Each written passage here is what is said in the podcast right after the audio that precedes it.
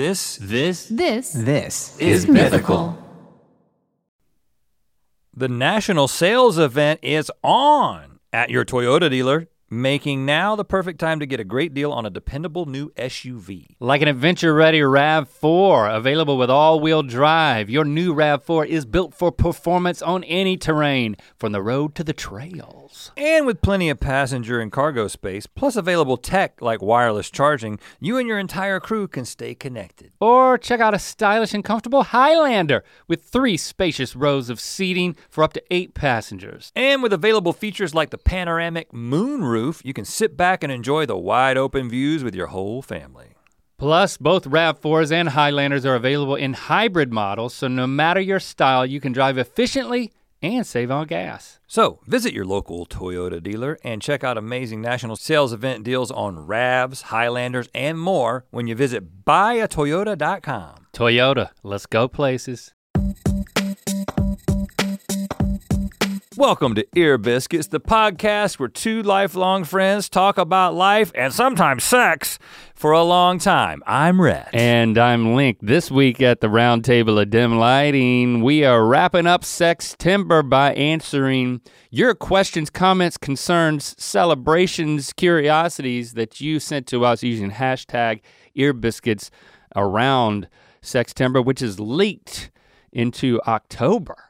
Yeah, But it could not it be down. contained. and um, we're going to be answering some some fun questions, and uh, we'll see where this goes. But it, including but not limited to, um, have we ever experimented with each other or even thought about it? Sexually. I mean, we've done lots of experiments. We've done science projects together. We do that regularly on the show. But Right. have we ever experimented sexually with each other? It's a burning, burning question that we are going to answer. Are you referring to when I gave you gonorrhea? Yep. Super gonorrhea. As a matter Oh. of fact, I still got it. It's a Uh, big problem. Yep. I'm just glad to not be alone in it now. Um, yeah, so I don't actually. Thi- okay, whatever. this- We'll this- maybe we'll clarify. Do we have gonorrhea? This whole exercise has been a lot of fun for me. Uh, we've already expressed the fact that there was a lot of trepidation going into this. Anytime we decide to pull a layer back and become honest and vulnerable about something, especially something that most people consider to be private, and like, why would you talk about this publicly? Do you guys go to parties and talk about your sexual experiences? No, not typically, unless that's the point of the party. Um, but again, I have heard of these parties. I've never attended never. one. Yeah. But the one the ones that uh, I've heard about, ultimately it was about selling sex toys. It was like It's like a t- pampered chef for dildos. Yeah, yeah, yep, yep. Pampered dildos is my favorite, one of my favorite brands. Not a sponsor yet. But we did in, unintentionally write a song for a sex toy company during our charity live stream. Hilarious, man. Twin Tail Toys, I think, uh, yeah, got their own theme song. the but- theme song did not allude to that because we didn't know that's what was happening. Just real quickly before we get into uh, this last episode of Sextember, thank you for all your questions. Thank you for engaging in the conversation with us. We're every, each time we decide to kind of pull back a layer is we are confirmed in our belief that illuminating these things and being honest and vulnerable vulnerable about them is only helpful to the community around this podcast. I think it's helpful for us to kind of be able to share these things. But what we see is that people are like, this led me to think about myself in this way or to breach this conversation or broach, not breach, but broach this topic with my Broach. partner. And I, I just believe that when you bring an illuminating light onto something, the results are positive. When you try to keep things in the dark, when you try to keep things be- be- behind closed doors, the results are just usually not good. So that's why you're like, why would you? Why do you guys talk about this stuff? This just seems like a unnecessary spectacle you're doing for attention. It's like, well, we know that it gets people a little bit excited when we call something Sextember and talk about sex for a month. But really, the the heart behind it, the intention behind it, is to continue to bring dialogue into uh, a subject that people are just kind of afraid to talk about.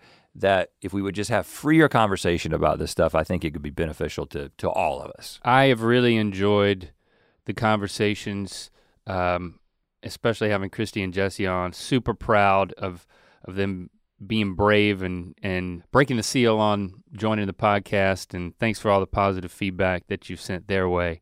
uh, and I know that they appreciate it too.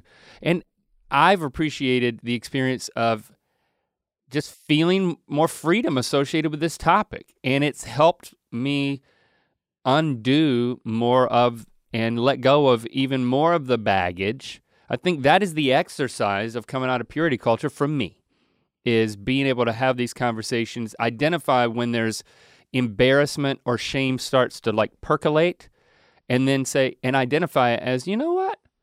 Actually, that's not I don't have to feel that way. That's not that's not rooted in wh- where I'm at and where I'm coming from now. Mm-hmm. So I've enjoyed that part of this. I'm also glad that I haven't said anything really stupid yet that I regret. Well, we got Um, one left.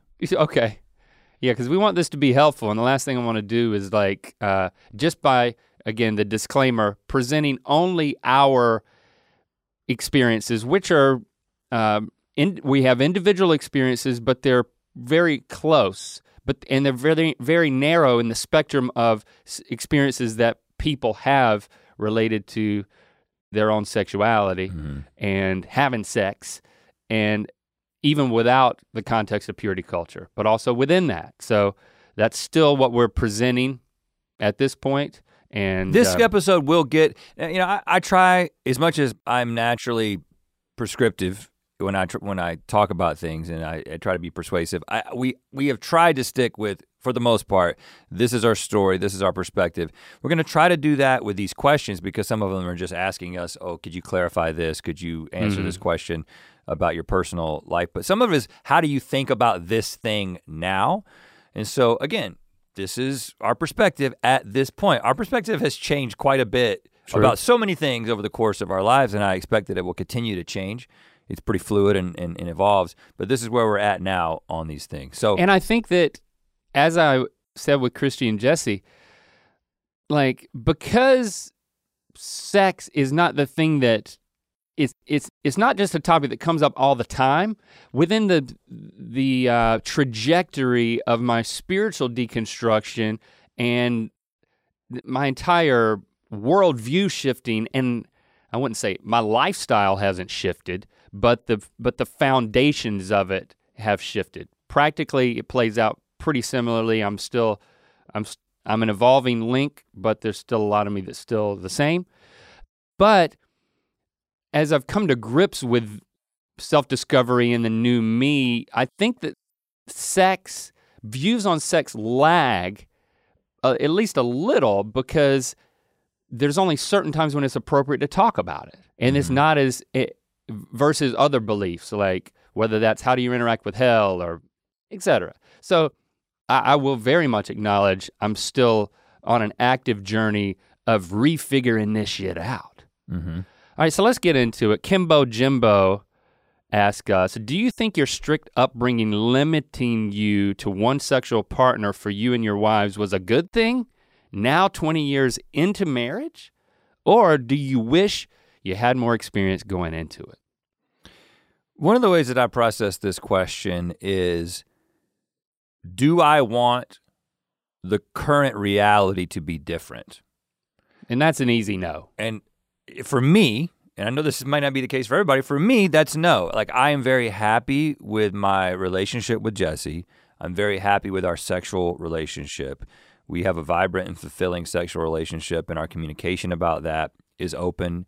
And I think we it has our sexual relationship has evolved and gotten better over time, as we said in the last episode. I feel like we're having the best sex that we that we've ever had.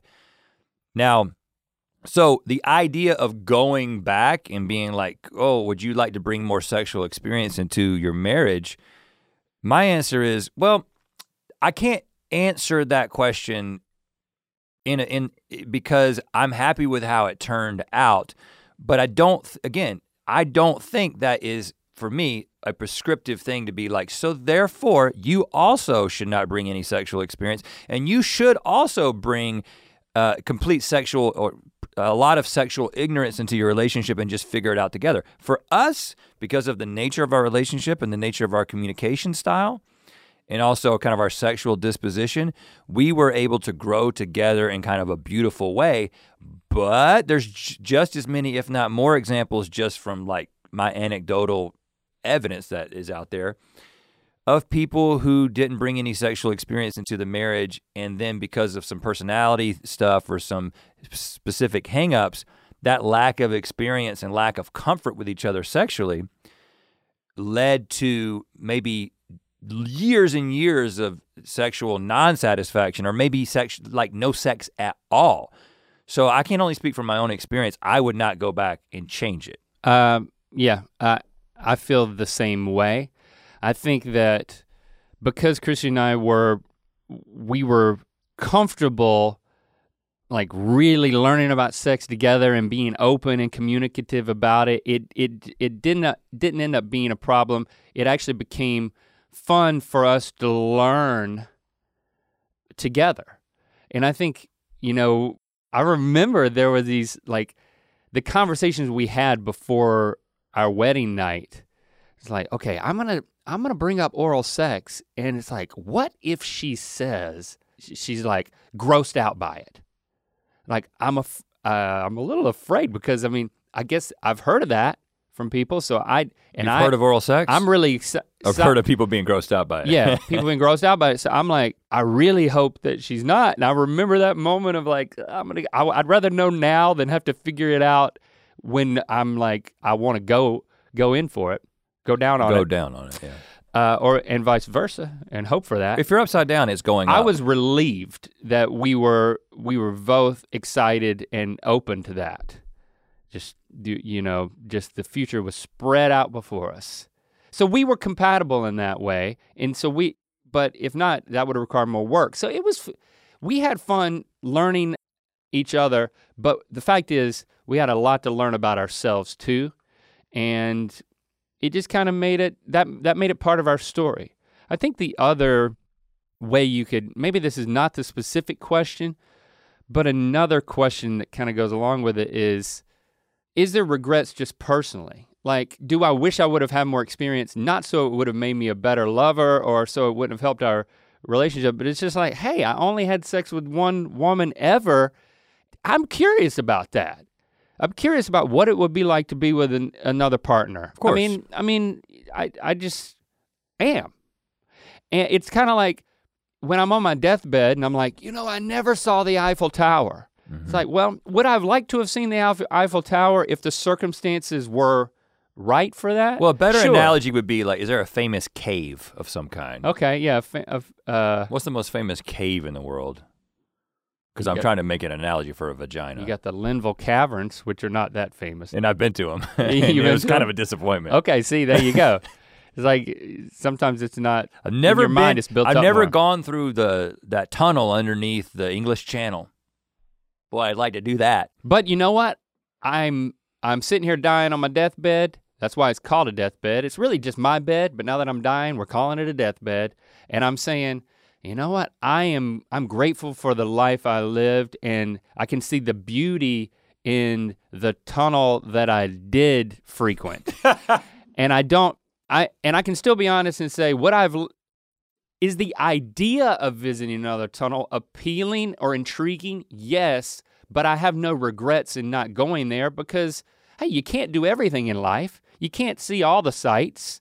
And by seeing those sights, you don't know what ramifications that would have in who you are as a person and your experience. And it might would have really screwed up the the cozy experience that I've come to know and love and covet. That is my our own tunnel. Right. Basically, again, it kind of relates to the way I was thinking about the question. Is like in the context of my own personal experience Right. in the in the tunnel that I frequent. the the prospect of other tunnels will because I am a normal well I don't say normal because I am a sexually active and sexually motivated man.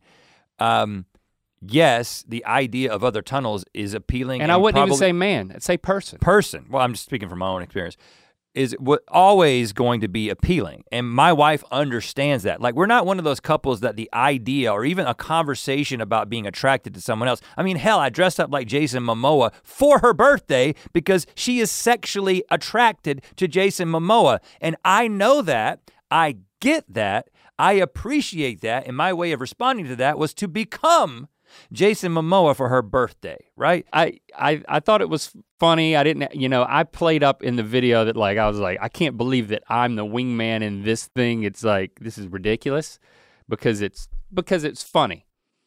I will say in the past, like years before that, maybe decades earlier, um, I would feel uncomfortable when you and Jesse would talk openly about your like celebrity crushes, for example, or saying things in conversation about how how hot you thought somebody else was. Mm-hmm. Um, I came to realize that for me, some of that discomfort was well. First of all, I'd realized that th- that would translate into judgment of you but that was really, a, I came to realize, a defense mechanism covering up the root of my response, which was tied into abandonment issues and security issues. Mm-hmm. So I wouldn't want to, you know, if Christy brought up something, it might trigger in me an insecurity that like, oh, she made a joke about Keith Urban, you know, uh, and I'm like, does that scare me? Does that threaten me? does that tap into something deep inside of me that like just a an honest statement about acknowledging that somebody's attractive all of a sudden means a whole lot to me. Hmm. But exploring it leads to growth. So it's it's I I think I've been a little envious that you you could speak openly about that because you didn't have that hang up. But it it brings up something that I actually do need to work. If a, abandonment issues is something that I I am working on, and but it takes acknowledging that. So and it happened within that process a little bit. Of course, a lot of other things too. Getting to a point where you can have open conversations, we can be honest about within the context of your relationship about like the the human feelings, desires, and urges you have, but then like acknowledging that and then saying, but this is this is what I'm doing because I love and prioritize you, and this is what the decisions we've made as a couple. You know, it's it's much it's very rewarding to have those conversations. It's difficult and it's scary, but it's better than just keeping it to yourself and then your partner's walking on eggshells about things. Yeah. You know, so I, well, I just, and that sacrifice there there is a a sac because I think the old Rhett who is listening to the new Rhett would be like, oh, he's setting himself up to be able to do whatever the fuck he wants to do, right? Mm-hmm. Literally. That is not the case. It's it's ba- it's it's uh, moving to the health framework. Like I said, it can be a little bit more complicated and complex because it varies from person to person.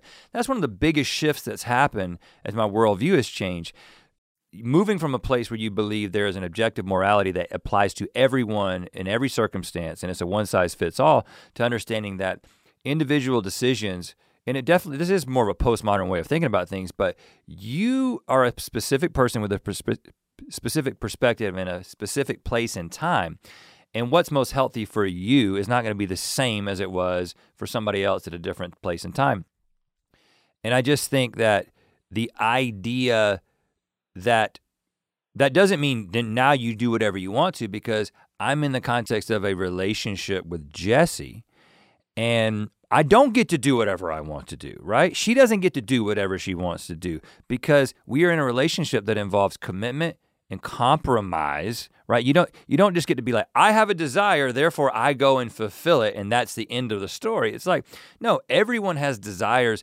that you need to keep in check, and that might be understood and explained in a religious context for a lot of people, but that is just a that's how human um, that's how civilization functions is by there being cooperation and compromise.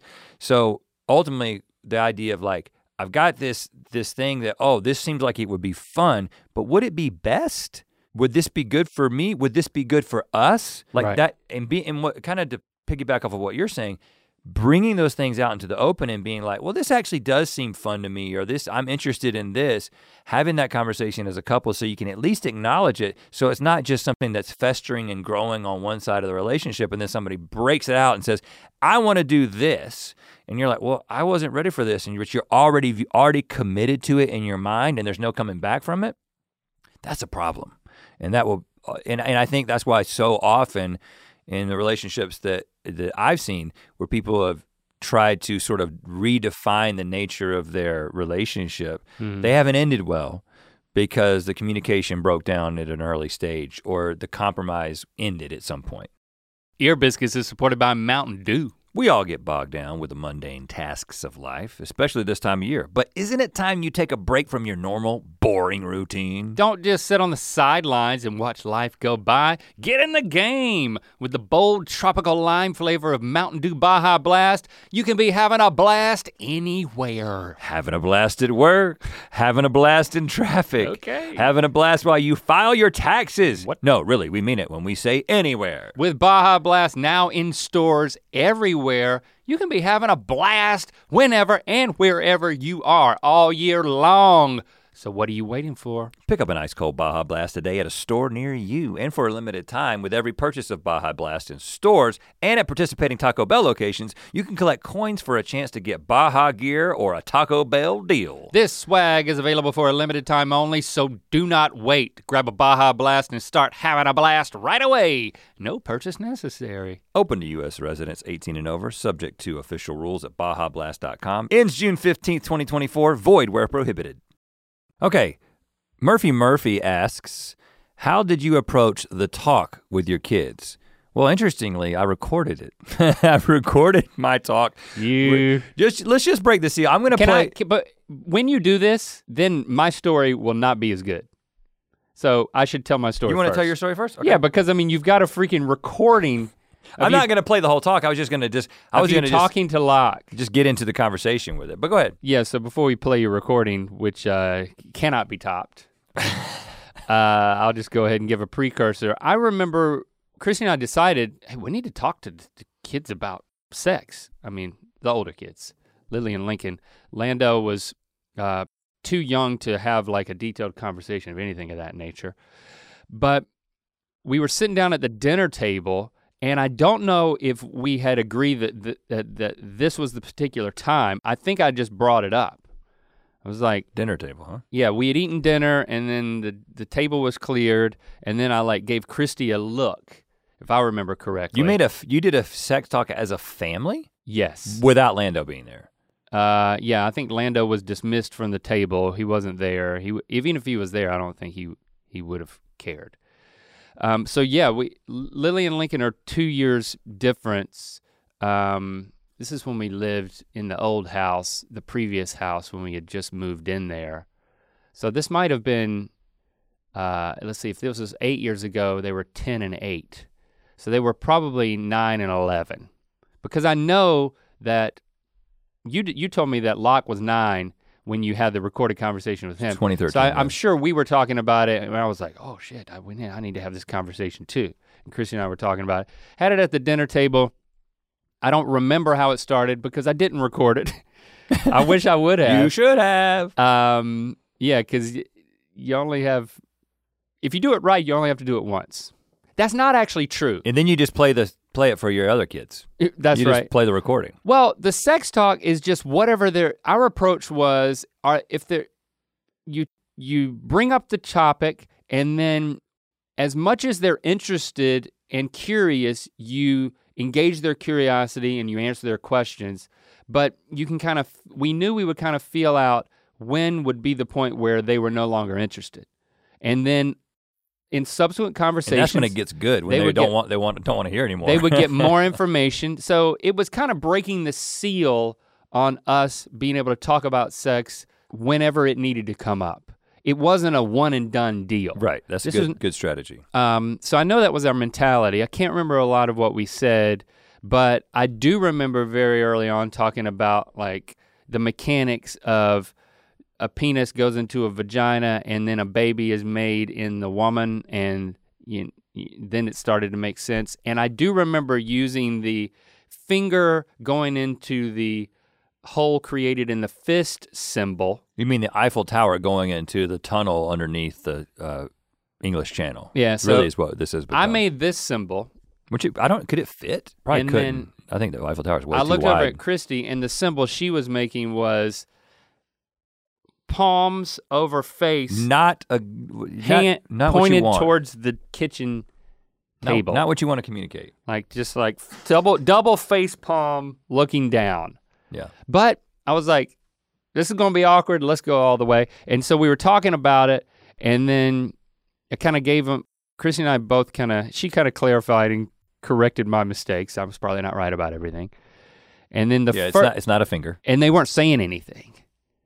And then we were like, well, what do you think? Do you have any questions? And there was silence until Lincoln spoke up and said, awkward. uh, yeah, I'm sure That was it it. was. and then it was but like, you but you talking about anything with your family is kind of awkward. It's Much less sex. yeah, so it's, I mean, I've, I think all of my interactions have uh, have felt like a sex talk with my kids. So how many sex dinners have you had since then? so I, you know, I think it it again, as we talked about last week, it's more this mentality of like if sex comes up, the words shouldn't be whispered, and well, let's just these are legitimate questions. Let's respond to them as you are curious. Uh, which I think is a which I think is an excellent approach. I also think Until ex- you get to be a teenager, and then you've got to you got to go to a next level. But we can but talk an about excellent that next. also an excellent approach is just to record record your talk with your kid. Um, I did this because I thought that it would be funny to listen to later, and here we here we are nine years later. Um, I he will- did give permission, right? Uh, no. He, oh, oh, yeah, oh, yeah. Not, not in the in the in the time, but yes, now he has. Yeah. yeah. I'm saying yes. I told Locke that I was going to play a portion of this. He was like, "That's fine." Um, so I do want to preface this by saying, so this is August of 2013, and I'm thinking about where I was at in my spiritual life. 2013 is really the year when I stopped considering myself a Christian.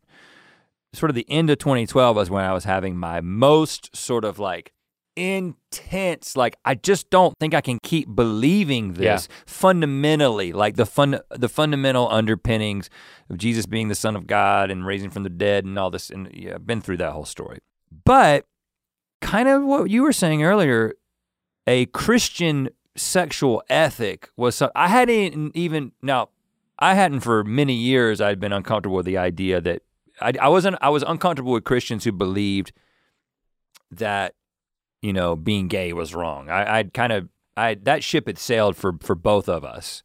Right. But still, as I thought about my own kids and I thought about the sex talk, it was very heteronormative. Like, I'm going to talk about a man and a woman. I'm going to talk about a penis and a vagina, and I'm going to talk about procreation, and that's what the talk's going to be. yeah. And I'm also going to say, I'm not going to play the whole thing. I'm going to play a couple minutes. It's it, it's it's longer than that, but I also was like, and this is something that you should wait to do until you get married. Like I was still saying those things to Locke at this time nine years ago when I was pre- presenting this. Um, so I just want to acknowledge that that I think now a sex talk would kind of be like, hey, here's sort of the procreation side of the sex talk and how that works between a penis and a vagina, and a sperm and an egg and the uterus and all that stuff.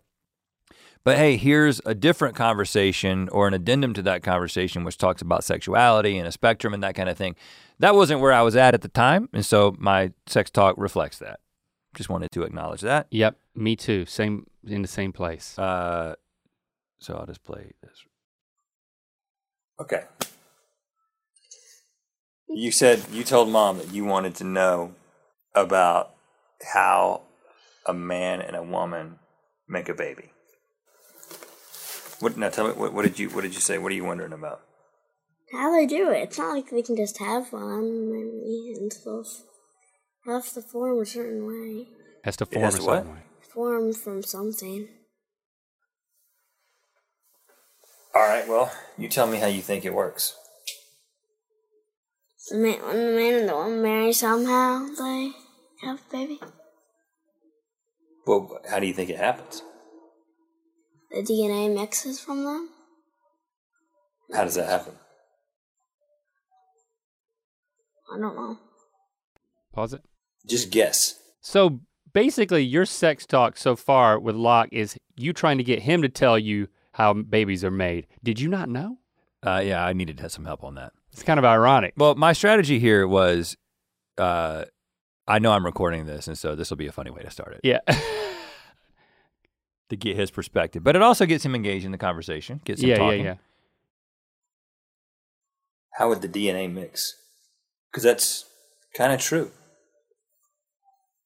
And they kiss? Hmm. Well, okay. Some physical reaction? A physical reaction? Like some. I have no idea. I have no idea. Okay. This this is going to blow your mind. Okay. Okay. And it may be a little bit embarrassing to talk about, but listen, look at me. You can talk about anything with me. I'm your dad. And I know a lot of things. Okay? Okay. Now, you know that you have a penis.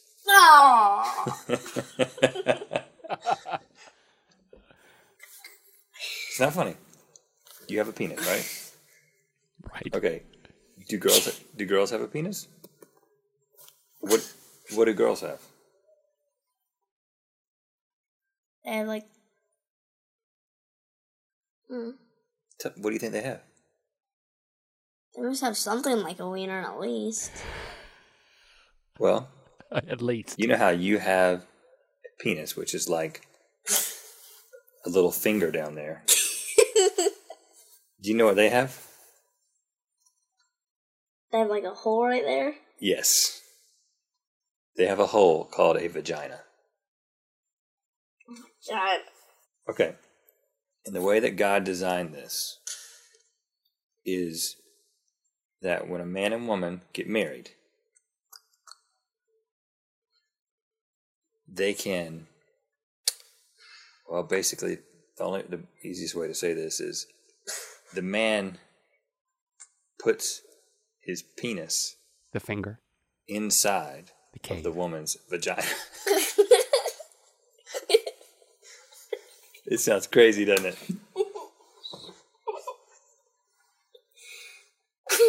Did you have any idea about this? No. way. I never even thought of this my whole life. You never thought about this? I never thought I would have to go. now listen. Um, when you get older, not right now, but when you get older, um, there's there's something other than pee that can come out of your penis, and it's called sperm. What's sperm? It has your DNA in it. Okay, I'm not going to give you the whole sex talk. Wow. He thought it was hilarious, not awkward, which is great. I mean, you got over. Hey, that was a good, that was a good job. And he, you know, like I think, it, like I said at the beginning, like he he had been asking. I love the fact that you were asking him the questions because once you tell him the answer, you can no longer get the com- the full answer because it's going to be informed by the real answer. So that's the takeaway. If I had to do it again, I would have totally gotten them to commit in the way that you did because that was that the was reason great. we had the talk is because Locke has always been super inquisitive and was asking lots of questions. I mean, there were Yeah. multiple questions for uh, like multiple months, and Jessie was like, "We have to have this talk." And again, as you heard right there, I was like, "God, when this is how God designed it, and it's." You know, when a man and a woman are in the context of marriage, I mean, that was, again, I wasn't even calling myself a Christian at that point, but I was still in a place where it's like, I don't have a new way of thinking about this. And so I'm not about to start telling something different to my kids. And, And Jessie making was it- in a different place as well. She was still, she was still calling herself a Christian at that time. making it just about how babies are made really simplified it and it reinforced the yeah just the whole uh, heteronormative way of thinking about things that we were yeah like you said very much coming out of but it was like oh my god how does it relate to s- a sex talk was not the first thing we were trying to figure out when you're talking about our eternal destiny you know? Yeah. and it was all happening at the same time. You're right. That was that was in the thick of it. Yeah, and and then as you think about the, you know, Shepherd who was five years younger, but also very different. He wasn't asking all those questions, and so my kids never ask any questions. the thing that happened, that sort of happened with Shepherd, is there wasn't a moment. It was more like older brother and Mhm. also a, a household where we were talking openly about things. And as Locke got older talking more openly and it was like okay he's here and he's witnessing these conversations and piecing things together. And so he just kind of figured out as we talked about things in, in more detail but the interesting thing is, I, I think this kind of ties into some of the stuff that we talked about with Jessie and Christy of how has this conversation evolved as our as our framework has evolved. And I, I mean, I'm not going to answer the question again, but I mean, just briefly, ultimately, this has turned into a thing where it's just like, as opposed to the way that it was uh, kind of for us, which is like you've got to protect kids from sex and you've got to protect your children from you got to tell tell them a very particular thing, but you want to kind of keep them from messing themselves up. I think that the mentality now is like, how can I give as much of the correct information about sex to my kids, and how can I? I'm not saying I'm not going to give them advice, but I'm not telling my kids. Uh, I, I'm not. I no longer have the ideological framework that says you should wait until you get married to have sex but I'm not in a place where I'm like, sex means nothing, and so therefore have it with whoever you want to at any time, no consequences, no questions asked. Um, but so it's so it's this ongoing conversation that we continue to have, kind of to your point, which is this isn't something that we talked about once. This is something that we talk about quite a bit in our house now. Yeah, I think um, it's always fun to figure out this parenting stuff. Yeah. Ear Biscuits is supported by the Farmer's Dog. Dogs will eat basically anything you put in front of them, and if you're Barbara, you will like seek it out off of tables, counters. That that woman is crazy. uh, that woman being my dog. Uh, so it's important to be putting the right kind of food in their bowls. Right, and when you care about your dogs as much as we care about ours, you know, a thoughtful approach to what goes in those bowls makes sense. Yes, the farmer's dog is real, fresh, healthy food with whole meat and veggies gently cooked in human grade kitchens to preserve their nutritional value. Just tell them about your dog and they'll deliver personalized vet developed recipes for as little as $2 a day. The meals arrive pre portioned and in ready to serve packs delivered on your schedule. Millions of meals have been ordered across the country. We've been partnering with the Farmer's Dog for a few years now, and they really are as good as they say. It really has never been easier to invest in your dog's health with fresh food. Get 50% off your first box of fresh, healthy food at thefarmersdog.com slash ear. Uh, Andrew asks us, did you have any go-to music when you started to have sex, and are there any songs you've listened to now when getting it on? All right, so a lighter question here. Um, I was listening to. This sounds tropish, but I we had a Barry White CD. Mm-hmm. It was like greatest hits, and there were certain. I, I would put it on at the top, and then somehow, then I would have a point of reference with how how how involved our lovemaking session was by how far we got into the CD. And it would actually help. I would pace myself to the tracks because it's like, oh, I, I want to get. thrust to the beat? well, Is that what you mean? well, first of all, Barry White music is absolutely made to be thrust to. Yeah. And you can double time it too. Oh my god, I, it that's what the music is made for. And it's a it's a brilliant experience. I mean, he's so good at it. But it also is a little bit comical and ironic Yeah, it's now. funny. Yeah. And so, It's because that's, because that's my, well, I haven't gone back to Barry White in a while, but I, I might break it back out. Now, when we started uh, using music in our sexual, uh, you know, liaisons, which was we right from the beginning, like we had like a little music player or something on our honeymoon. Um, for some reason, Gipsy Kings. Remember, you know that band? oh yes. That was just like we. There was something about it that it wasn't like sort of like cheesy and ironic in the way that like Barry White might be now. It was. This feels like we're on vacation in a foreign country, and there's a bunch of people on stage with a bunch of different instruments, s- sort of singing things that we can't really understand. We don't want to understand it. We just want to be speaking the language of love. I recommend specifically their album called Love Songs, which I which is the one um I, we listened to Oh, Gypsy you actually you had Gipsy Kings pulled up. You I were ready for this. Yeah, Love Songs. starts off with Un Amor, some other words in Spanish. It's it's perfect. But we actually don't listen to like we don't do that anymore because we wore that out so much. Um, this is be- Yeah. this has actually become a little bit of a. I'm interested in your perspective. We haven't talked about this.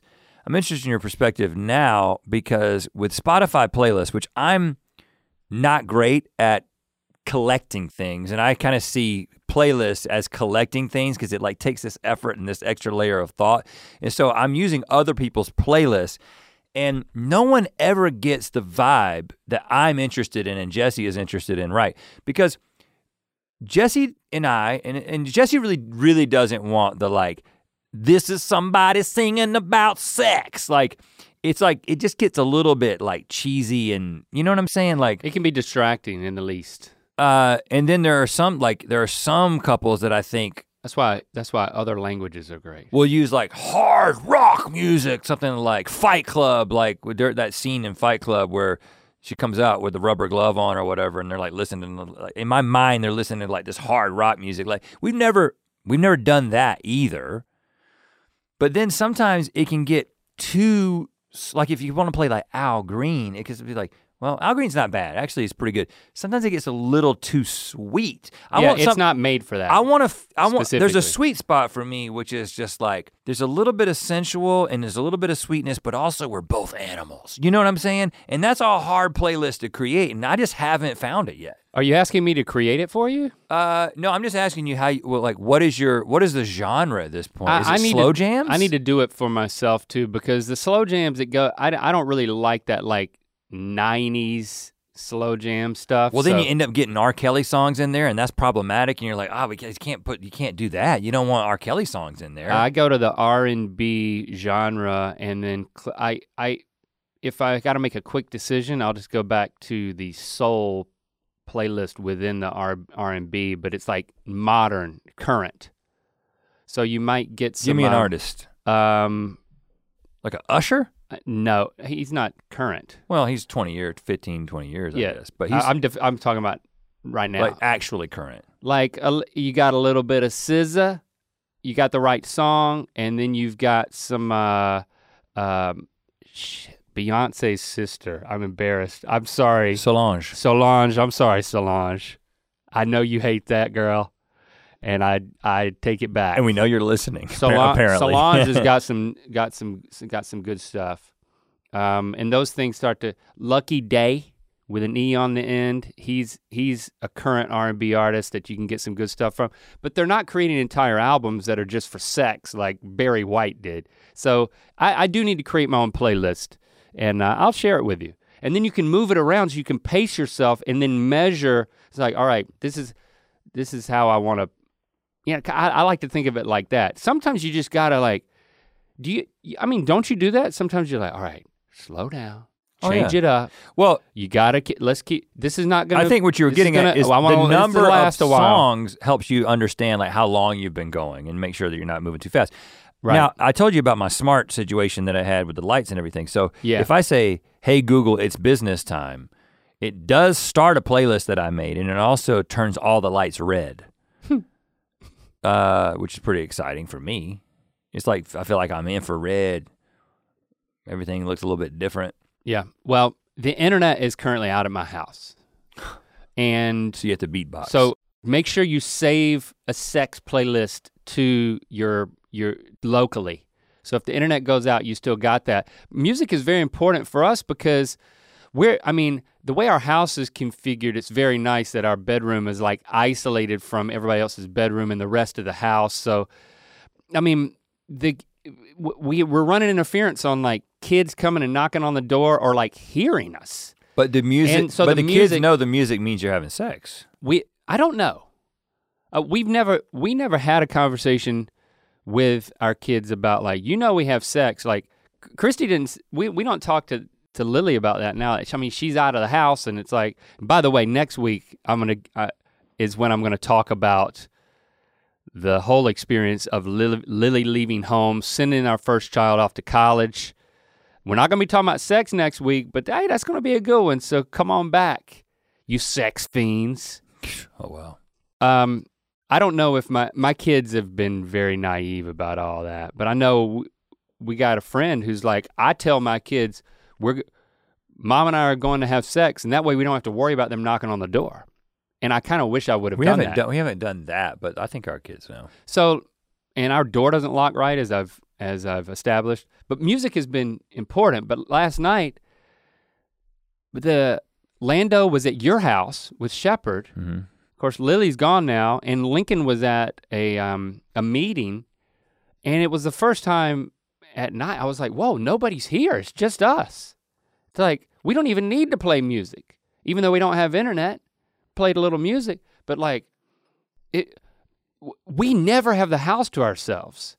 So we have, and we have this commitment to making it work anyway. But like, I was like, man, I'm gonna yell. Like, we were in the midst of it, and I'm like, I'm, I can yell at the top of my lungs. I was, I was literally sex yelling because it was the first But time you weren't making like in as long as I can remember. pleasure noises. You were literally saying what you just said. A little bit of, I didn't say, this is still free. I didn't say that. But I was like, yeah, I mean, we we talked during sex and we some, some I, I did it because it was funny. Like she was laughing. I was like, I can yell at the top of my lungs and no one can hear me. I'm having sex in my own home. This is exactly what I was yelling last night Well, while having sex. Your neighbors heard you, which is fine.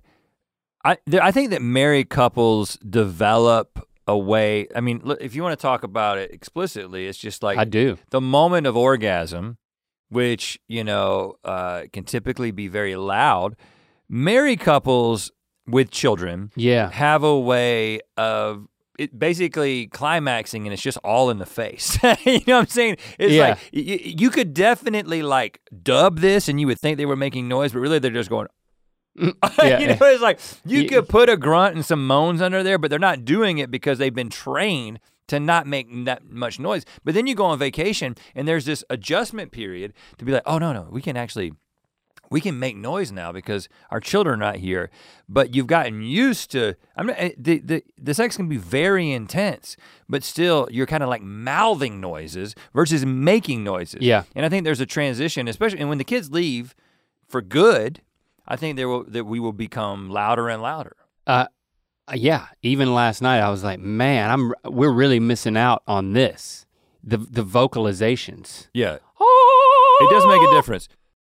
Knowing how to speak and understand a new language can be an invaluable tool when traveling, meeting new friends, or just even to master a new skill. But it's not always simple when you're bogged down by textbooks and structure classes. That's why so many people trust Rosetta Stone. Rosetta Stone is the most trusted language learning program, available on desktop or as an app. It truly immerses you in the language you want to learn, like Spanish, French, Italian, Chinese, and more. You won't just be studying English translations. The Rosetta Stone intuitive process helps you pick up a language naturally, first with words, then phrases, then sentences. Don't put off learning that language. There's no better time than right now to get started. For a very limited time, listeners can get Rosetta Stone's lifetime membership for 50% off. Visit rosettastone.com slash rs10. That's 50% off unlimited access to 25 language courses for the rest of your life. Redeem your 50% off at rosettastone.com slash rs10 today. Uh, Warbird asks, got a Sextember question for Rhett. You are tall and your wife is not. Does this present any sexual challenges and or opportunities? um, you know what? Uh, I don't think it presents either. I'm interested in the opportunities, uh, but I have not run into the challenges. Just to be quite frank with you, and I don't know what it is about. I mean, I am six seven and she is five three. But um, Certain things have to line up, but that means other things won't line up. Like your if if, Nope. you, if your twig and berries are lining up would with you a tunnel, Would you be is your mouth surprised? gonna line up? Would you be surprised to know that uh, we can be fully connected? And when I say fully connected, what I mean is my penis will be in her vagina, Great. and we can be kissing at the same time. Would you be surprised to know that that's possible? Definitely. Well, we do it all the time. Uh, are you in some like ish like some kind of like uh, cow yoga think, position? think about your necks. So first of all, I have a back that can bend a little bit, and I have a head, and she has a head, and we both have necks. And so if I'm bent a little bit and sh- she's like this and I'm like this, mouth tongue, tongue action. So we can be making out and screwing at the same time and do that on a regular basis. And it has never presented it. Now, also because your height difference is over the course of your whole body. So if there is a, what is that difference? A 14, 16 inches difference? It's spread out proportionally. Yeah, it's not like there's a 16 inch difference between where my penis and my mouth is. If your big It's toe was your penis, That difference is from my head to my toe. Yeah. So there's probably only, I'm only probably accommodating for like seven or eight inches of difference between my penis and my mouth, just to get geometric about it. And then I'm bending and there's, yeah. So, but to answer your question, is the, is the height difference an issue? And it has not been an issue for us. I hear that loud and clear. All right, let's talk about us. Um, Toxic Tonic asks, uh, have you guys ever experimented with each other or even thought about it? Um, first of all, thanks for asking because I think that apparently there is a there's a lot of people who want to know this and speculate, and I don't know if this is just a Tumblr thing, but It- definitely there. It's concentrated at it- Tumblr. They want to like assert it as a reality. Right. It's not a. It's, And not, there's- it's, beyond speculation. It's an assertion that this is Yeah. a definite reality. And there's, of course, there's fan fiction written about us that then our crew has gotten us to, to read. To uh, And I'm uh, the I- the reason, the only reason I'm hesitant to answer this question is because I actually think the fact that people firmly believe that we're having sex with each other might be the reason that they're fans. Um, and so I, I really appreciate fans. and so yeah. I don't want to lose any fans. Well, but we, I mean, we're we're committed to being honest here. Right, we gotta And be honest. I want to explore this completely, but uh, the simple answer first is w- we have not experimented with each other. Uh, I've never experimented um, with with anybody. W- once, I've seen your penis a couple of times. oh Like wow, you, you- like maybe we skinny dipped a few times with friends yeah, uh, over the years. I mean, talking about like high school. yeah. I've through- seen I've seen many of my friends' wieners. Uh, you know, we've urinated next to each other. Um, I've never seen your erect penis. I I've never seen yours either. But uh, yeah, it was uh, it was flaccid. I, here's When what, I happen to here's what catch will, glimpse of Here's it. what I will say: the most physical that we have been with each other, you've already seen it on the internet. Like we Definitely. we've cuddled with each other. We've gotten close to kissing each other. We may. I don't. Have we kissed each other on GMM? I don't know. No, I've kissed Chase on GMM. Um, right. Well, well, we had a we we like kissed with a with glass in between we've us, kissed with glass in between us. Um, but it was very quick and it wasn't. I w- it wasn't But something that we were excited the about. The closest that we've been to each other physically has been something that has already been broadcast on the internet. And Yeah. um, there's lots of there's photos, there's many photos out there of us kissing that are people taking things that have happened Photoshop. on GMM and photoshopping them together, and they're very convincing and look very real. Yeah, Um, but we've never done that. But it's, so I'll go a step further and say I'll just speak for myself. Yeah, d- yeah. Speak I'll for let yourself. you speak for yourself. Yeah. Um, I, it's just never crossed my mind. I mean, it j- honestly has never crossed my mind. I think people who think that we're, uh, they, they experience our bond of friendship and they want it. They, they, they see how meaningful it is. And I, I, the way that I make sense of it in the fan fiction is that it is a, is taking something that is is very real, which is our friendship, our best friendship bond and connection, and there is a there is a friendship platonic intimacy associated with that. And it is an unusual and very intense and long friendship. Absolutely. And then people want to say, well, it for some people to make sense of that, they say that there must be a, an unspoken or not public romantic or attraction sexual element. From my perspective, it's just never crossed my mind. I've never and I've never observed uh, desires welling up within myself to uh, of of attraction to you. I gotta say, I'm a little what? disappointed. I'm sorry, uh, but I will I say, I do a lot to try to make myself uh, attractive. but that statement also applies to any other guy. Straight, gay, whatever. I just I I've never observed within myself. You're not even attracted to like Jude Law. No, no, I'm not. I I I've not experienced any sexual attraction to uh, another guy, and I think people people who see our relationship they just they want to make sense of it, and and but it, people also desire for because we have this intimate friendship, they desire for us to, for it to for it. There's a fantasy that for it to really be to go all the way, it has to be romantic, Mm-hmm. if not sexual. Yeah. And I mean, I, I don't. So- yeah, I, don't- I actually, I don't, I don't know. Like, I don't. I don't know either, but I do think that like it's an opportunity to say, you know what? You can you can be in a devoted, intimate friendship and it never come close to having a romantic or sexual element because that's exactly what's happening. Yeah. And I think that that is the that is something that we're very proud of and that we've come to grips with being a cornerstone of why people want to want to When- enjoy when you our say proud of. What do you mean? I'm proud You're not of proud of not being gay. That- No, I am I am proud of being unabashedly your intimate friend. Yeah. yeah. Of being your best friend. Like even saying like there's a vulnerability in saying you're my best friend.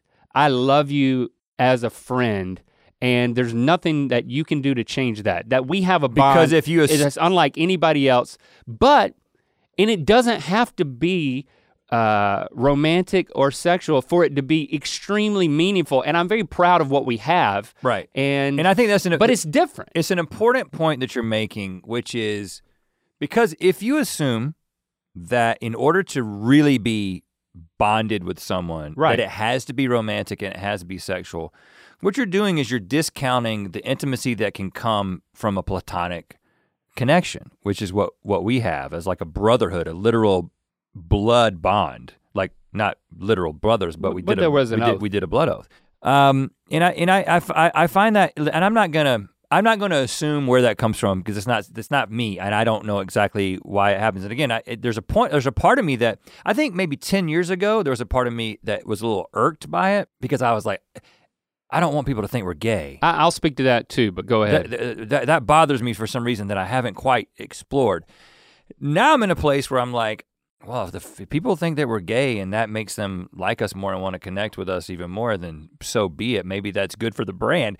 But again, that's why I was a little hesitant to answer the question. But to to want to be honest and to to disclose the fact that no, I, I don't think there's there would be nothing wrong with the with us being attracted to each other. There would be nothing. It would be complicated. We would have to figure that out. Um, but no, it's it's it's not a reality. And I and I'll get into like some. I'll get into a little bit more of my own sexuality in a second. But it sounds like you want to talk to that one point. Well, I think that we're able to have as deep of a friendship bond as we do because we are our desires are in the same place. We're we're very compatible in that way. It would be I agree, there would be nothing wrong if one of us had a, a tinge of attraction for the other one or had a desire for something more that the other guy didn't want or vice versa and then we just had to work through it. But it would create a little bit of incompatibility in our hopes and desires for what we have. But we don't have that. So i think that has been another just that's played out in terms of us being able to be secure and celebrate our friendship because our desires are the same Yeah, agreed. Now, there was a part of me that you know, as I have ev- evolved in terms of my worldview over time. I, you know, first of all, coming from a purity culture, coming from a place where there was an like being the idea of being gay was something that not only was it wrong, but it was like, oh, that's gross. Like that was the environment that we were raised in, right?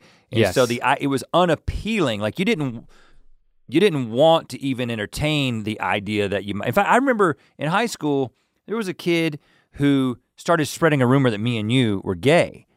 Uh, I don't know if you know, know if you remember this. i vaguely remember I think it was freshman year, and I was so upset about that, and it ended up being this thing that we had to go to the principal and talk to him. really Yeah, he had like written, he started writing like Rhett and Link love each other or something like on desks or in bathrooms or something like that. And like I confronted him about it. And then, so all that to say, I as I as I as my Christian worldview fell away, I was like, well, I want to like literally be. I want to be honest with myself. Like, do I am I have I been pushing something down because of my my background and the fact that it wasn't okay to be attracted to men, so therefore I wasn't willing to entertain the idea of being attracted to men Mm-hmm. because I was like, if I'm just honest with myself, there was never a point, and I use the Jude Law as an example as a, as kind of a joke, but like a handsome man like that, I can recognize when a man is handsome, but there was never a point in which I was like, and I want to kiss him, or and I want to be close with him sexually. Like that has never crossed my mind. But I was like, am I repressing something, right? And so I don't remember the first time this was, but I mean, it's been years. I was like, I'm gonna watch some gay porn. Okay. I'm like, I'm gonna do it. I'm gonna watch two dudes screw each other.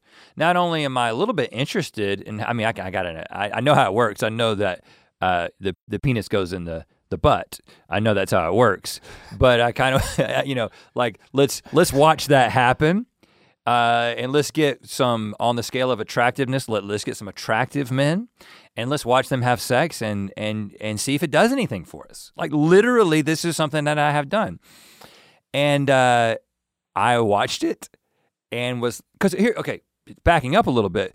As it we're going to talk about porn in a second, but my experience with porn had always been Oh, I, I I'm into I'm I'm into watching two women have sex with each other. That that that's the that's the porn that I like. I I don't want to let's not see that penis. Okay. and yeah. again, I was like, is that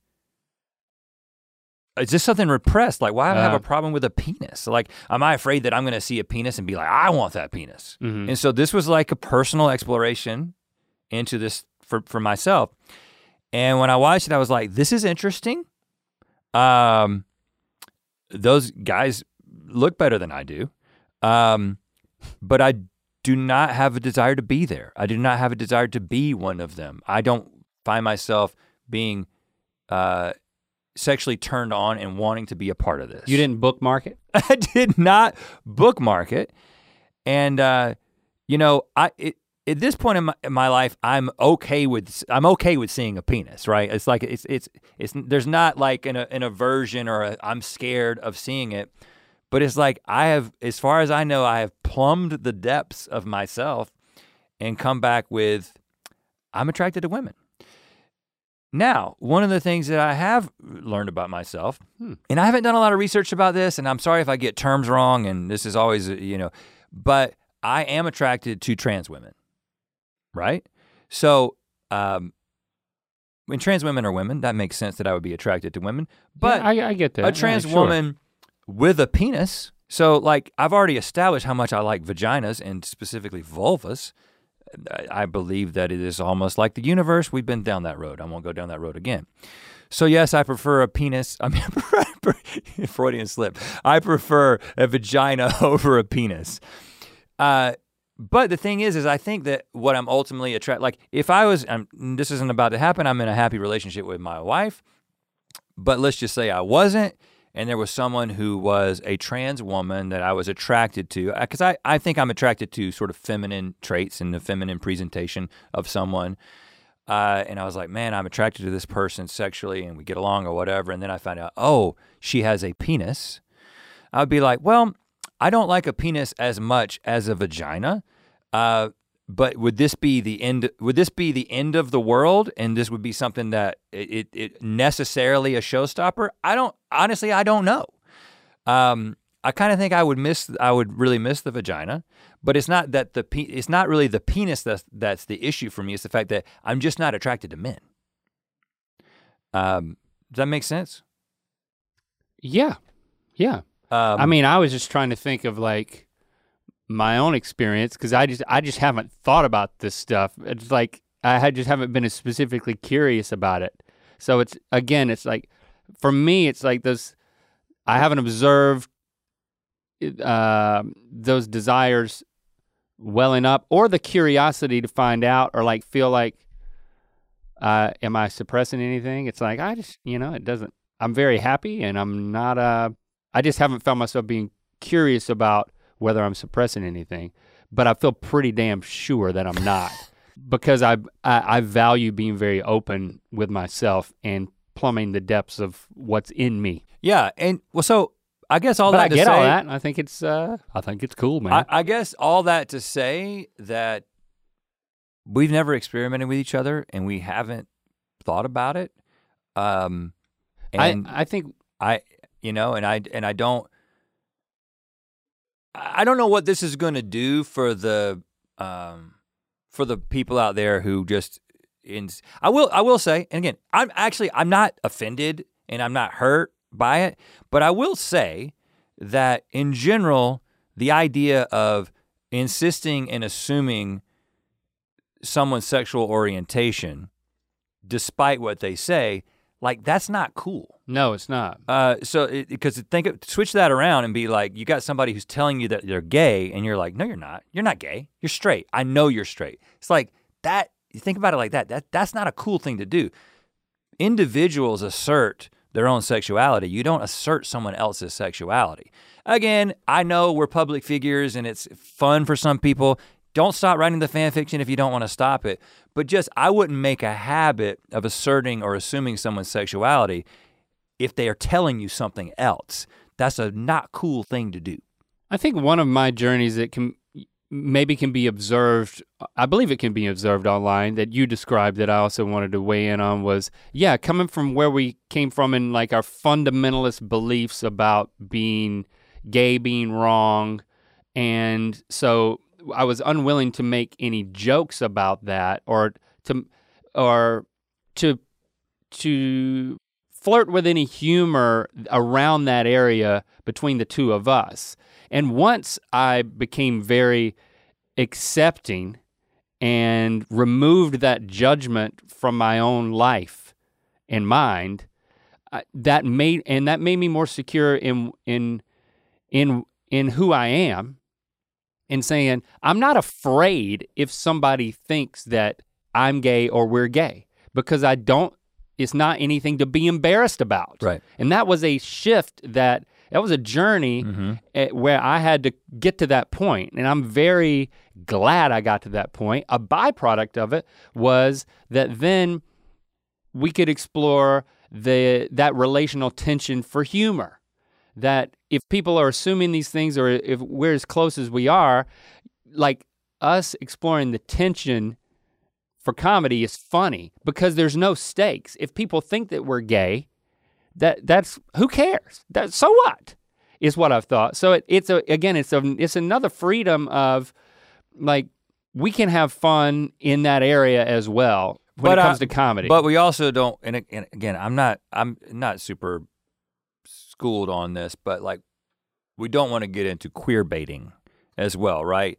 I And I, don't- know yeah, that queer baiting can mean a couple of different things. I've heard it defined a couple of different ways, but ultimately, we don't want to use someone's assumption that we're gay to get you to click on something but like we will play around with the like we know that like two straight dudes doing gay things like uh, or gay-ish things like when um, the Kanye and Kim video on the motorcycle and then with Seth Rogen right, and, James, Franco, like did their thing that was like there's a reason and this is comedy duos have done this for years. It's like straight comedy duos have done gayish type things for comedy and i haven't really thought about that too much and explored that but i don't want to get into a place where we're like oh we, we the fact that you think we're gay like we're trying to capitalize on that. No, ironically, we're we're comfortable, you know, being. I, I just don't even know how to characterize it because it's it's kind of instinctual. But it was something that's like because we celebrate the valid, validity of being gay, or and then other things as well. Now, right? All of it. I accept the validity validity of all of it. That then it gives me a freedom to say, okay, I don't need to try to act like I'm afraid that you're going to think I'm something. No, we can just have fun with this because it's just part of it's it's an aspect of humanity. Yeah. So it's just more it's freedom, but we are never making fun of a sexual orientation. We're making fun of two. If we're doing that, like when we cuddle, the reason that that seems funny to us is that well, we don't cuddle, right? So when two guys who don't cuddle do cuddle, Right. the awkwardness is funny, Right. right? Right. We don't think about it much more than that.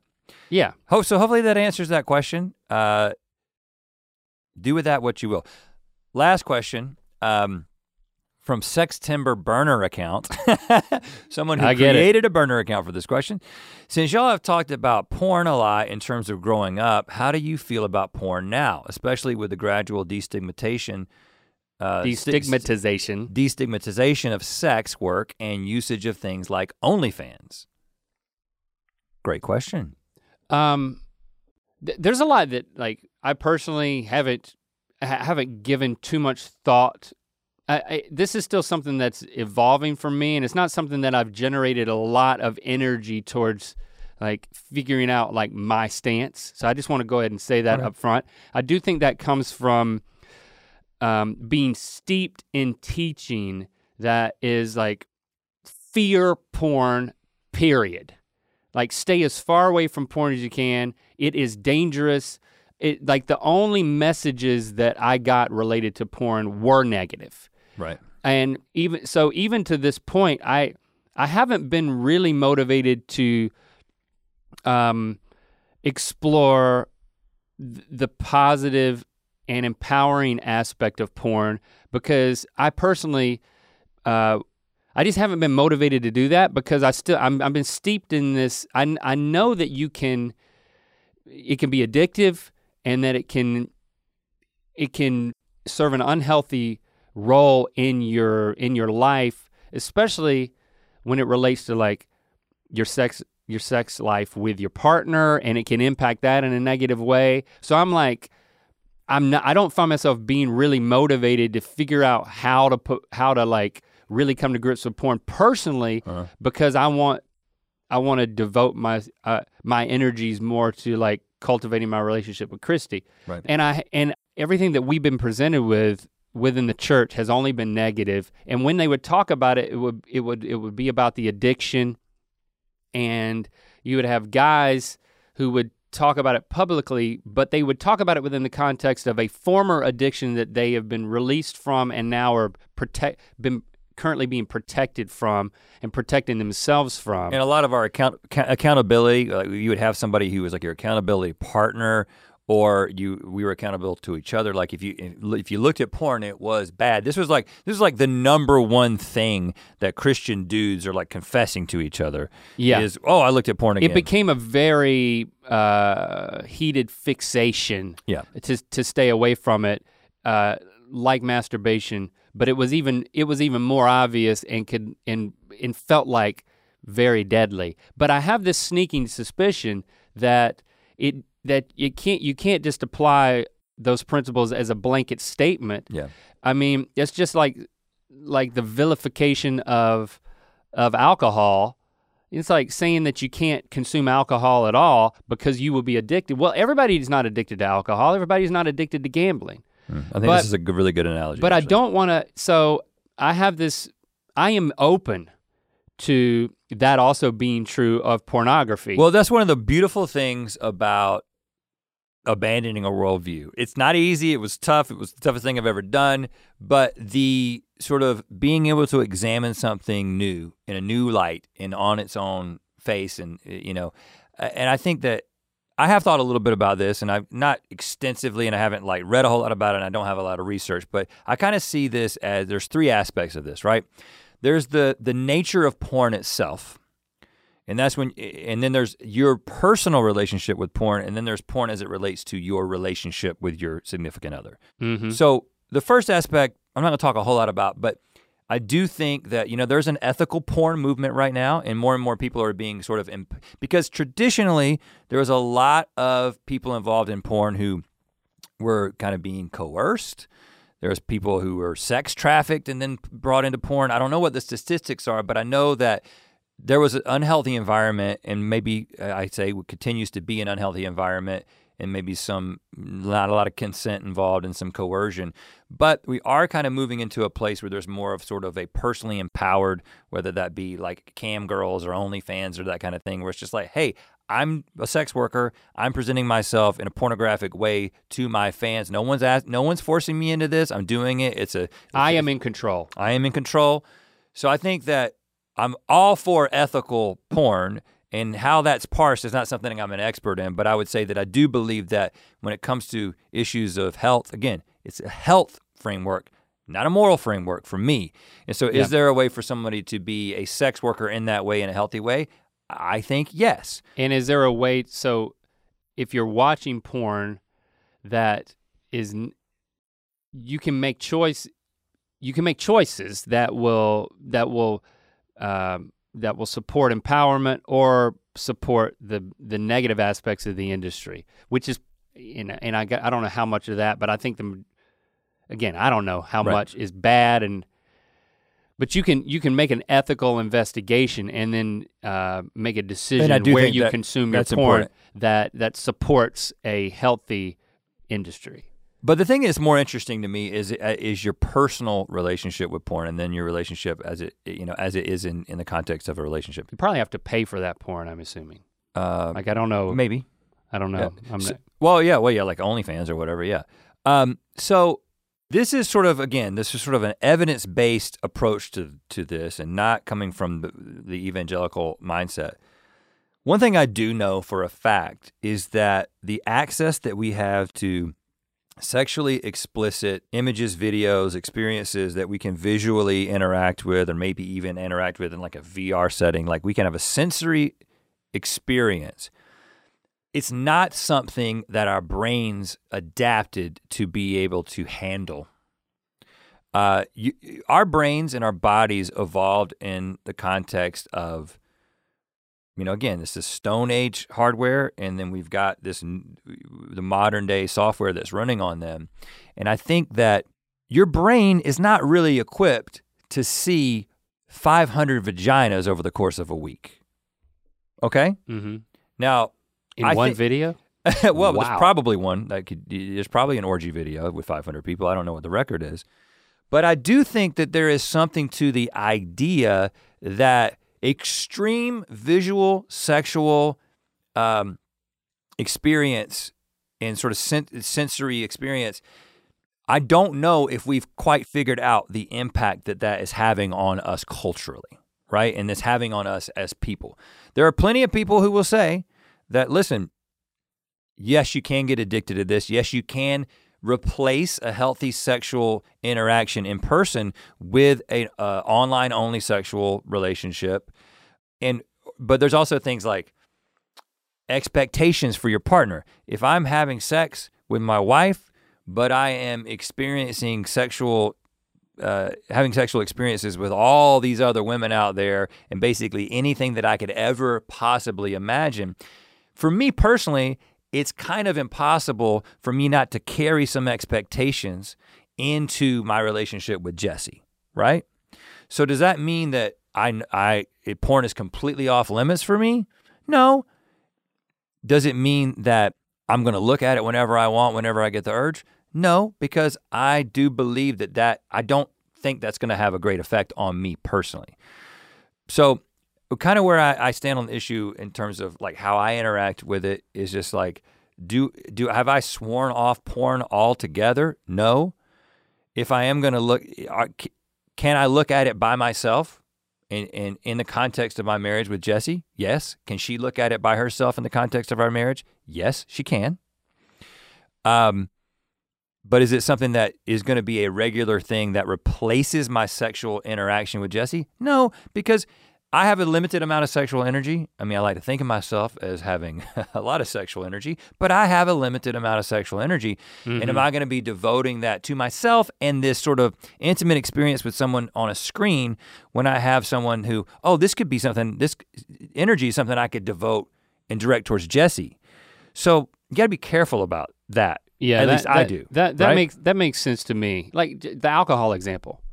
There's lots of things like as a responsible, autonomous person, Mm-hmm. I got to figure out what my what is a healthy relationship with all types of things that can be very unhealthy and addictive. And I think it's interesting, you know, as I, we came up in a different time where we had basically been through puberty and Right. we're almost sexually active, like getting married by the time like porn became this thing. And definitely you could get it on your phone. You could see any kind of sexual act that you want to on your phone. Like that's a new thing. Our kids are coming up in the context of, of that. And so we, we talk about that. It's a di- yeah, and it's a totally different And I- and, like, conversation I we had. I'm not trying to attach shame to it, but I just want you to understand that like if your only sexual outlet is porn, you know, I Right. do I do think it's a generational issue right now where there's just so many kids who are experiencing their only sexual experience is not it's not an interpersonal th- thing, it's a internet thing.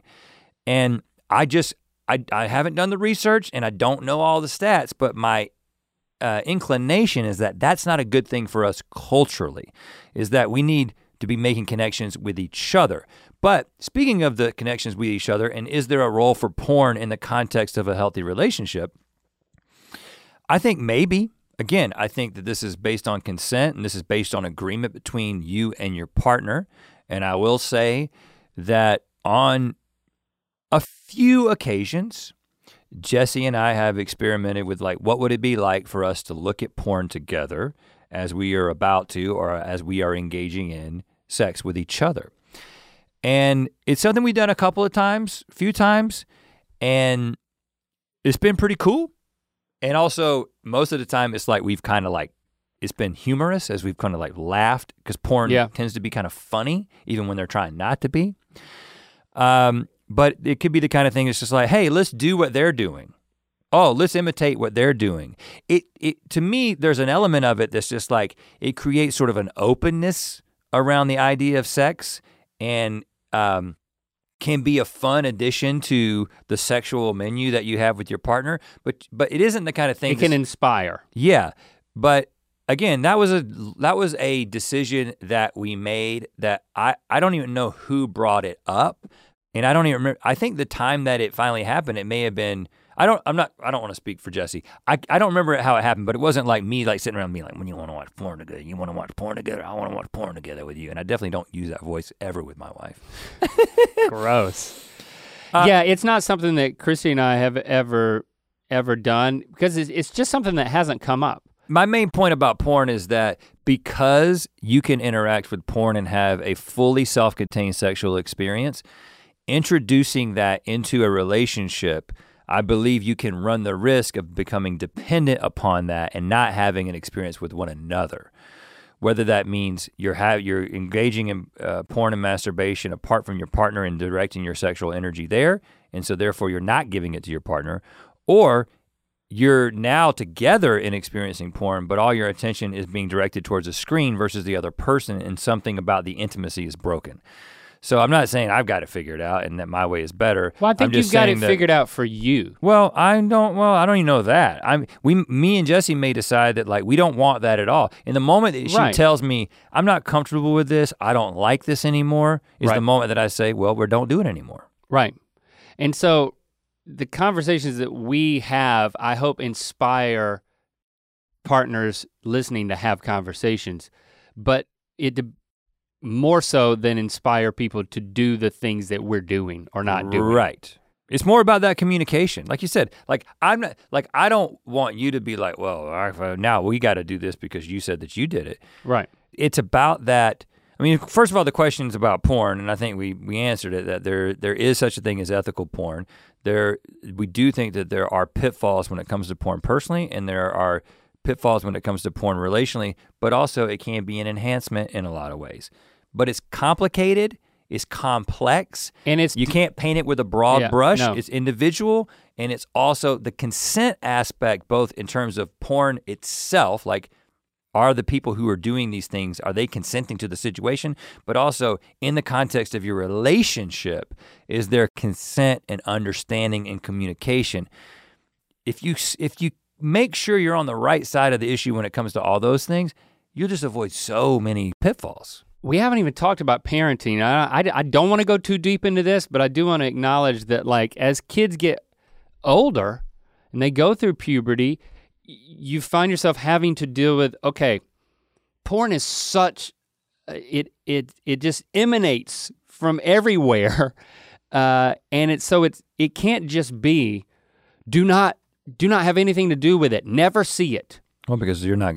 That's not going to be successful. It's just anyway. not going to be successful. You have to figure out a way to say, these are the dangers associated with it. You're not going to be able to avoid it entirely, but you need to be, you need to maintain your own power and not give that over And that actually, to pornography. when for me, that is when I'm not just like saying it's bad and I don't want to be a part of it, but when I say, well, maybe there's aspects of it that are good and I actually need to engage with it and process that. Mhm.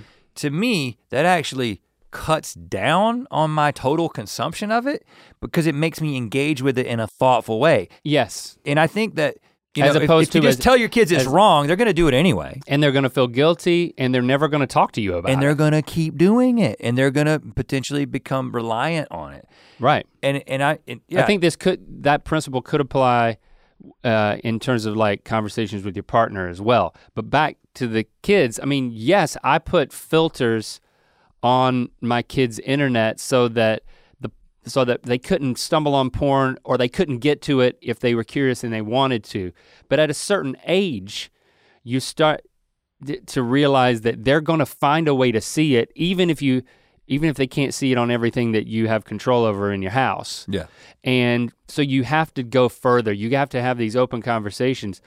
It's when it starts with I'm putting this thing on your computer and your phone that uh, we use Kaspersky Kids Safe app, um, and it worked really well. But that's to protect kids until they get to an age where it's like now there's not you're gonna see it and you got to figure out how to how to deal with it. And we got to have that conversation.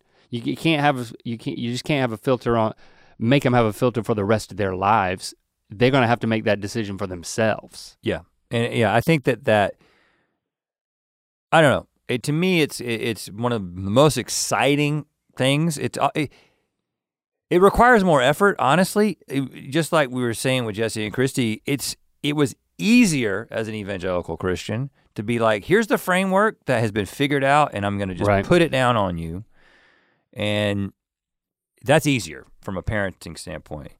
But the like hey let's actually engage with this. Like you're an individual you have certain inclinations and you're a t- certain type of person how will you interact with this thing whatever it might be Yeah. and can we have an ongoing conversation about that and what's healthy for you um, it makes it different from kid to kid. The re- the relationships and the opportunities, the inclinations are different from child to child, and it just becomes more involved and it takes more time.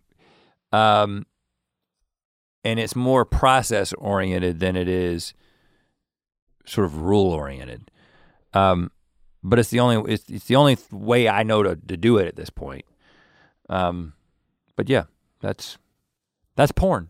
okay and that's our last question so I mean do you have a rec because i was gonna i was gonna piggyback on that but what's your rec Uh, I have a rec that again, uh, my recs tend to not be related to what we're talking about, um, which may or may not be satisfying. So if you have a rec that is related to what we're talking about, Yeah, I was gonna. why don't you- why I've don't you I think I've I'll this s- I'll save before or said it. So yeah, I'm gonna recommend mypleasure.com if you because it gives you it's an educational website where you can buy sex toys of all types and you can read from qualified people, uh, including doctors, I believe, um, about how to use these things appropriately, and uh, it's it's a great educational site. That then, if you want to sidestep the pornography part of it, that's the principle of the site is that there's none of that. So it's it Yeah, 'cause we- separates We, didn't talk a lot separates about. porn from sex toys and it simplifies that equation so you can and you can be educated and be adventurous Yeah, because we didn't. Talk, we didn't really talk a lot about toys. I mean, we talked about toys incidentally, but we're we're both very big proponents of sex toys. I mean, when you've been again when you've been married for twenty years, one of the one of the ways that you continue to um, keep things spicy is you introduce new things into the bedroom, and that's part of one of the great things about growing old and and You wanna make and that your learning rec, about yourself and, and your and your partner. Yeah, so yeah, I'm on board for my pleasure, and I'll just do my other rec uh, next week. Okay. In the meantime, we do want to remind you about Good Mythical Evening. Again, we've been talking a lot about sex. We're going to talk about sex on Good Mythical Evening, and we're going to do a lot of other things. Um, Adult stuff. it is the adult themed ticketed live event on October 28th. Uh, you can get tickets at goodmythicalevening.com. It's a good mythical morning where just just all censorship removed. Yeah, which is something we're not uh, able to do on YouTube. And that's not something we don't want to change what Good Mythical Morning is. But this will be fun. But we we want to do something a little bit different uh, just on Good Mythical Evening. goodmythicalevening.com. Hashtag your biscuits. Let us know as we wrapped up Sep- Sextember what you think about it. And uh, we'll talk at you next week.